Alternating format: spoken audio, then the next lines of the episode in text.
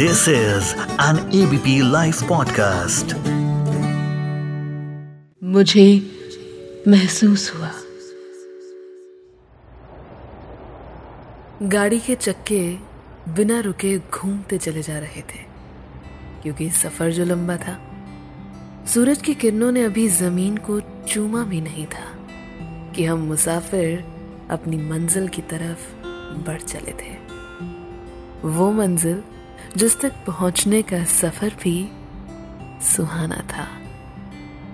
अस्सी के गानों के बैकग्राउंड के साथ कुछ हँसी, कुछ ठहाके और बहुत सारे किस्से। गाड़ी के हर सफ़र की ऐसी ही तो बनती है ना यादें।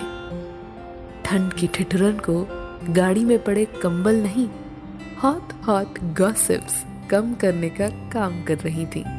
और जैसे बातों से बातें निकलती हैं किस्सों से किस्से निकलते हैं और इन अनगिनत किस्सों से न जाने कौन कौन से राज हम एक दूसरे से जाने अनजाने में बांटने लग जाते हैं।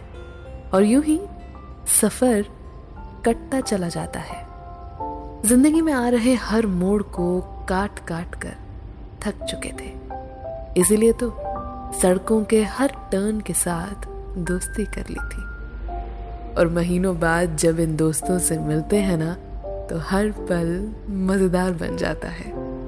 इन्हीं मस्ती वाले लम्हों का एक पड़ाव चाय ज़रूर होता है। भूख चाहे लगी भी ना हो, रास्ता चाय की तरफ़ अक्सर खुद ब खुद मुड़ जाता है। तो बस, गाड़ी रोक कर ऊपर से नीचे तक पैक होकर वो गरम चाय की प्याली हाथ में पकड़कर पहाड़ों की गोद में थोड़ा सुकून पाने। हम भी उतर गए। बहुत ठंड थी। हर तरफ़ अंधेरा और सन्नाटा।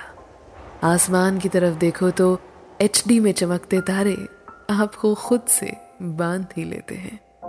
कम से कम पंद्रह से बीस मिनट उस साफ़ आसमान में तारे गिनने हर कोई लग जाता है। या फिर बचपन में कौन से तारे को हमेशा देखा करते थे? किसे अरसा मेजर और माइनर कहते हैं, इस पर भी बहस शुरू हो जाती है। और हो भी क्यों ना, दिल्ली के पोल्यूशन में जहाँ बिल्डिंग्स भी ठीक से ना दिखती हो, यहाँ तो सैकड़ों मील दूर तारे जैसे बातें कर रहे हों। लेकिन हम में से एक इंटेलिजेंट इस बीच चाय का ऑर्डर दे आया था, और जल्द वो गर्म चाय का कप हमारे हाथ में था। चाय का पहला घूंट मानो अमृत। उसी घूंट के साथ पास चल रही लकड़ियों की गर्माहट अच्छी लगने लगी थी। और एक बार फिर से बातों के सिलसिले छिड़ चुके थे। कितना टाइम और? ये सवाल बार बार पूछा जा रहा था, लेकिन मन तो इन्हीं रास्तों से लगा लिया था। छोटे छोटे ब्रेक्स नहीं तो सफ़र को स्टनिंग बना दिया था। अरे भाई, ये आखिरी ब्रेक है। सूरज उगने वाला है सनराइज देखो और चलो। वो दोस्त जो हिल्स पर ड्राइविंग के साथ साथ रियलिटी से वाकिफ करवाता रहता है तो उसकी बात सुनते ही सबने अपने कैमराज रेडी कर लिए, क्योंकि सनराइज होने ही वाला था। अरे भैया, इधर से होगा सनराइज चाय वाले ने हमको इशारा किया। सब लोग पिक्चर्स के लिए तैयारी करने लगे रील्स बनाने में लग गए। लेकिन कुछ ही मिनटों में मौसम बदल गया। सनराइज तो हुआ। लेकिन दूर दिख रही बर्फ़ से ढकी पहाड़ी पर। और जहाँ हम थे, वहाँ धूप का नाम और निशान नहीं था, जैसे सूरज हमसे खफा सा हो गया था। सुबह की रोशनी जब बर्फ़ से ढके पहाड़ पर पड़ी तो बर्फ़ और तीखे अंदाज में इतरा के चमकने लगी। सबका ध्यान अपनी तरफ़ खींचा और सब खुद की पिक्स लेने की बजाय पहाड़ की तस्वीरें उतारने लगे। लेकिन कुदरत को कुछ और प्यारा मंजूर था। वो प्यार था सफ़ेद रंग का। सफ़ेद रंग की बारिश का। इट्स स्नोइंग जैसे ही रूही ने यह सेंटेंस कहा, मैंने ऊपर देखा और रूई जैसी बर्फ़ मेरे चेहरे पर गिरने लगी। सॉफ्ट वाइट पीसफुल ब्यूटिफुल फुहारों की तरह बर्फ़ आपके चेहरे पर लगेगी नहीं। लेकिन छूते ही ठंड का एहसास ज़रूर करवा देगी। चेहरा लाल हो चुका था, हाथ काँप रहे थे और मेरी ब्लैक कलर की टोपी वाइट होने लगी थी। हाथों में बर्फ़ को पकड़ने की कोशिशें भी शुरू हो गई थी।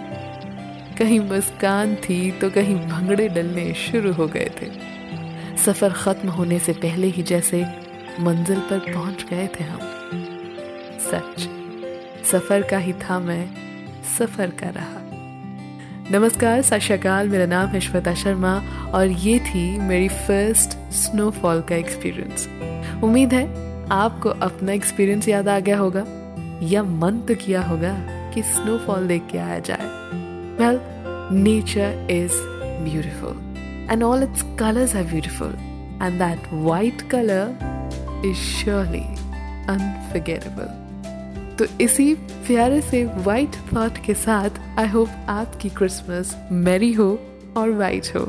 A very happy Christmas to all of you सुनते रहिए A V P live podcast मेरे यानी श्वेता शर्मा के साथ, ये था मुझे महसूस हुआ।